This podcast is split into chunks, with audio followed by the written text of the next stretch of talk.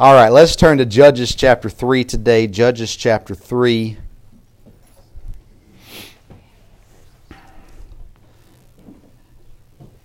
As we continue through the Judges, in Judges chapter 3, let's read, let's start in verse uh, number 12. Verse number 12. Judges 3, verse 12. And the children of Israel, let's look again at verse 11. Remember, the land rested 40 years, and then Othniel died. And the children of Israel did evil again in the sight of the Lord, and the Lord strengthened Eglon, the king of Moab, against Israel, because they had done evil in the sight of the Lord. And he gathered unto him the children of Ammon and Amalek, and went and smote Israel, and possessed the city of palm trees. So the children of Israel served Eglon, the mighty king of Moab, 18 years. But when the children of Israel cried unto the Lord, the Lord raised them up a deliverer, Ehud, the son of Gera, a Benjamin, a Benjamin, Benjamite, a man left-handed, and by him the children of Israel sent a present unto Eglon, the king of Moab. You see, he points out here in verse 15 that he's left-handed. That means even weird people can do things for the Lord. No, I'm just kidding. That's not what that means. Uh, we'll look at that more in a moment. It says, verse 16, But Ehud made him a dagger which had two edges uh, of a cubit length, and he did gird it under his raiment upon his right thigh. And he brought the present unto Eglon, king of Moab, and Eglon was a very fat man. And when he had made an end uh, to offer the present, he sent away the people that bare the present. But he himself turned again from the quarries that were by Gilgal, and said, I have a secret errand unto thee, O king, who said, Keep silence. Uh, and all that stood by him went out from him. And Ehud came unto him, and he was sitting in a summer parlor which he had for himself alone. And Ehud said, I have a message from God unto thee. And he arose out of his seat. And Ehud put forth his left hand, and took the dagger from his right thigh, and thrust it into his belly. And the haft also went in after the blade, and the fat closed upon the blade, so that he could not draw the dagger out of his belly, and the dirt came out. Oh, just ate. Then Ehud went forth through the porch, and shut the doors of the parlor upon him, and locked them. When he was gone out, his servants came, and when they saw that, behold, the doors of the parlor were locked, they said, Surely he covereth his feet in his summer chamber. And they tarried till they were ashamed. And behold, he opened not the doors of the parlor. Therefore they took a key and opened them. And behold, their Lord was fallen down dead in the earth. And Ehud escaped while they tarried, and passed beyond the quarries, and escaped uh, Seirath. And it came to pass when he was come that he blew the trumpet uh, in the mountain of Ephraim, and the children of Israel went down with him from the mount, and uh, he before them. And he said unto them, Follow after me, for the Lord hath delivered your enemies, the Moabites, into your hand.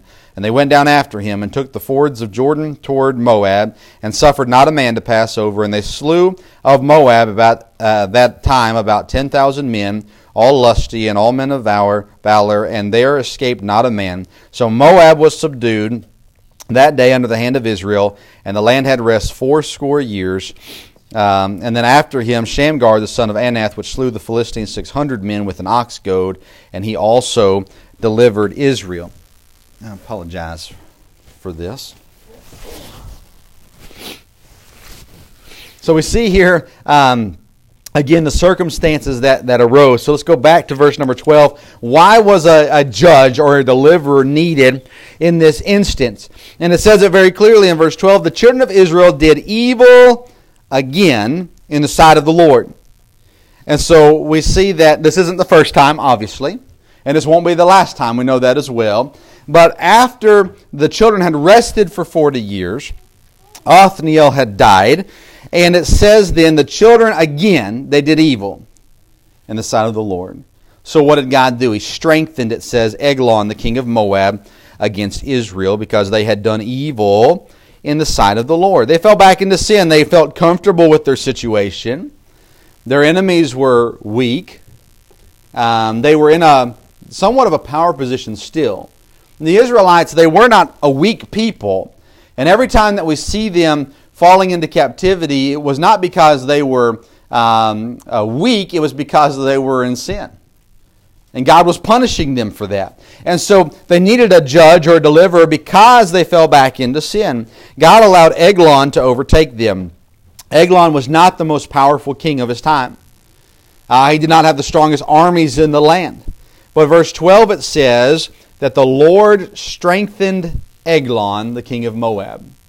I believe if you were to go back and look, I believe if you, if you did a deep study into the history of the time, you're going to find that there was not really a uh, uh, military sense of Eglon overtaking Israel. It really wasn't.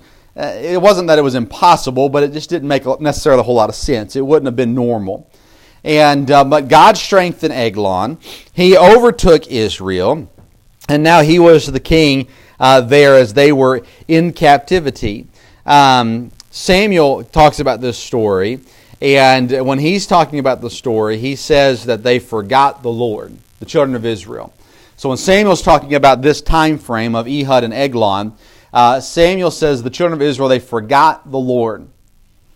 And we've talked about this before, but that's what it is. They fall back into sin. They, they did evil again in the sight of the Lord. And what it is, is they're forgetting what God's done for them. They're forgetting what God promised them. They're forgetting what God commanded of them. They're forgetting what God, how God had blessed them. And they fall right back into this, this routine of sin. And oftentimes that's the case for us too. When we, when we have sin in our life that we're allowing in, whether it be a bitterness, whether it be a pride, whether it be a covetousness, whatever it is, it gets into our life because we've forgotten God. It's not that we forgot God exists, but we forgot what God has done for us. Bitterness is always a result of some, someone doing something against us.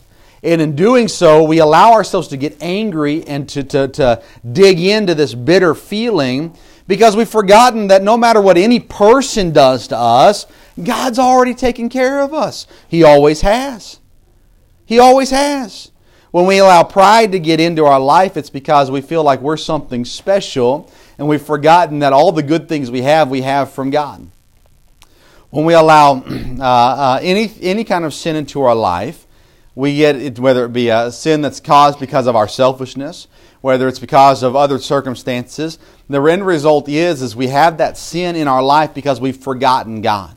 We forgot what God has done. We forgot what God can do. We forgot who God is and the attributes that He has in His life. The children of Israel here forgot God, so they fell back into sin. They did evil again in the sight of the Lord. And so God says, Israel, meet Eglon. For 18 years, they were controlled by Eglon. Now we see two different judges listed in this story. The main one we read about is Ehud. And this is who God sent to take care of or to deliver the children of Israel. Again, in verse 15, we see this. But when the children of Israel cried unto the Lord, so why did God send a deliverer? Because the people asked for it. Just like last week, just like next week, the, the, the punishment came because of sin, the deliverance came because they asked for it. So the children of Israel cried unto God, and the Lord raised them up a deliverer, Ehud. So Ehud, uh, Ehud means his name means uh, uh, united. Isn't that interesting? United, coming back together. Left-handed. Most of the time in the Bible, when you, from what I understand, I'm not the, the greatest scholar in the world. When they mention left-handed, typically it means ambidextrous. The person, so when they're talking about warriors who were left-handed, it meant they could fight with both hands. Uh, they could sword fight with both hands. They could they could do what they needed to. They they could do whichever hand they wanted. Uh, I joke about people being left-handed because I'm not left-handed. I don't know if anybody here is or not, but if you are, I, I hope I didn't offend you. Oh no, poor Zoe. I apologize, Zoe. Only perfect angels are left-handed. Um, but uh, they uh, uh, they mention left-handed here, and it shows that there is some skill uh, that God has given Ehud and it, and it plays into the story all the time. Look here, uh, as we see the story that we've already read, but we see that they make a, uh, a present. They're going to deliver a present to Eglon. And uh, Ehud has a dagger, it's a two edged dagger, and he hides it under his right thigh. And, uh, and so I, I don't know if this plays into, I would assume, the strate- strategy of it all. Uh, that if you're not expecting an attack from the left hand, I don't know, but from what I can read and what we see about Eglon, I don't think that his cat like reflexes were really there, uh, no matter what. But we see they had a present, and then there was a secret with the present. And uh, Ehud came in, and they, he got it where it was just him and Eglon alone. And, uh, and it's just amazing to me. You read the story, the details of this story, I wonder why they're there sometimes. Why did we need to know that? You know, TMI is what we used to say when I was a teenager. TMI, too much information. I don't know why why all this is in here, but it is in here and it's for us, and we see this. And Ehud comes in. He pulls uh, out with his left hand the dagger in verse 21. He thrusts it into the belly of Eglon in verse 21. And it says that a haft also went in after the blade, the handle, and the fat enclosed the blade so that he could not draw out the dagger. And again, I just, my stomach curls thinking of this. Uh, you know, I can't get it out, can't get it out. And then, well, where was his hand? It was, oh, that just, anyways. Uh, and it says that when he, he, uh, he brings his hand out, uh, and it says in verse 22 that he could not draw the dagger out of his belly, and the dirt came out. Oh, nasty. But this all happened. You look at the, how it works out in verse 24. Everybody else was gone out.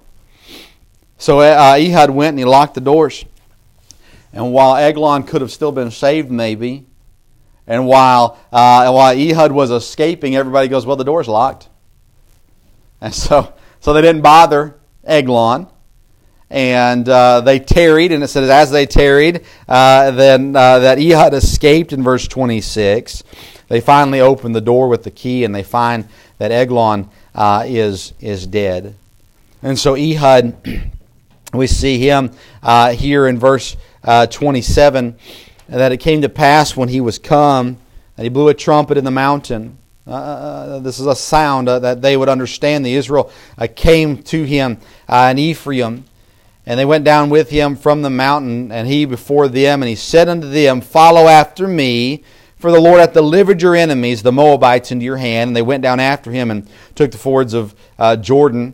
Um, you see, they didn't want the Chevys, so they just took the Fords. I'm just kidding. That's a horrible joke. Uh, toward Moab, and suffered not a man to pass over.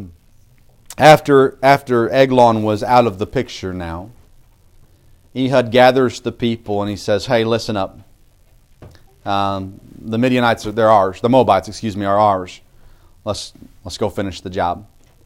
So they did. They went down, uh, uh, followed after him. It says in verse number uh, 29 they slew uh, of Moab at that time about 10,000 men, all lusty, all men of valor, and there escaped not a man.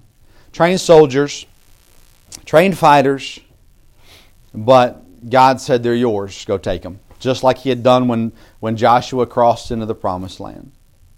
They're yours. Go take them. Go fight them. You'll win. That's that kind of odds I like. You're guaranteed to win.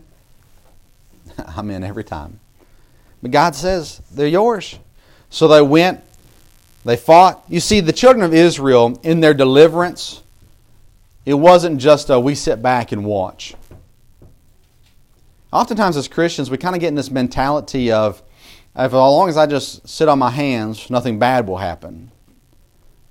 And God is consistently telling us throughout scriptures to go to work, to be active, to serve.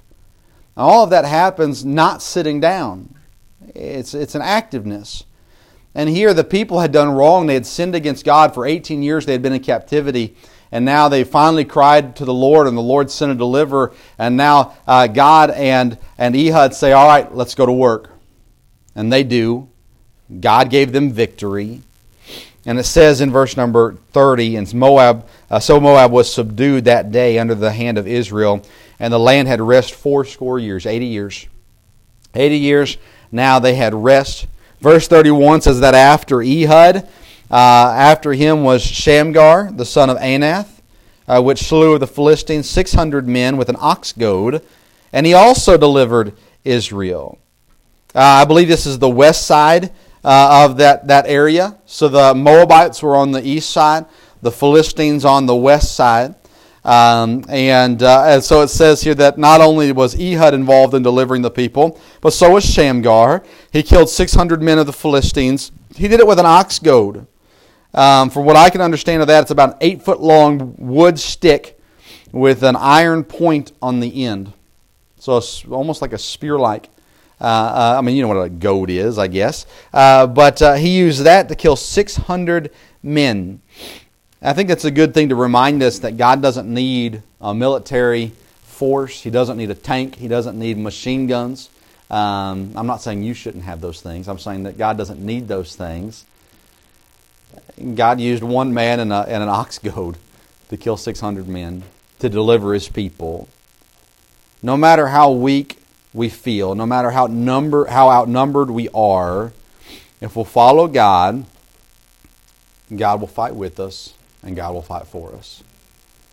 No matter how difficult things are in your life, no matter how hard temptation is, know that if I follow God, God will fight the temptation for me.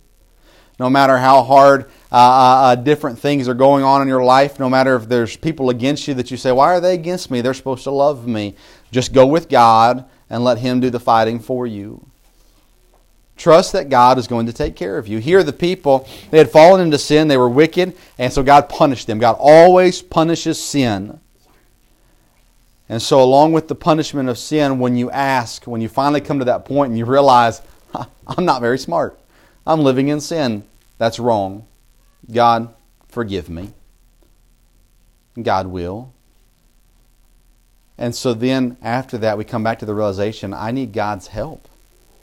I need God's help for victory in my life. So we ask God for that, and God says, I'm with you. Let's go. And we get to work again.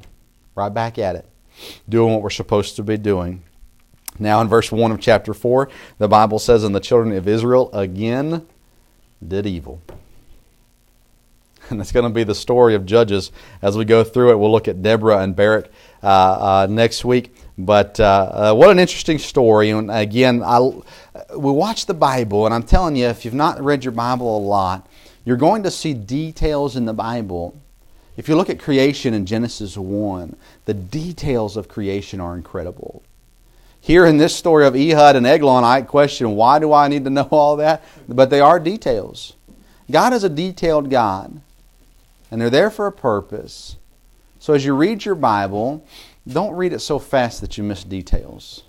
And it's going to take time. You have to read some passages over again before you catch something. Sometimes you read it. Uh, there's things that I've heard my entire life, and I read through the story again, and I go, "Oh, I never, never heard that.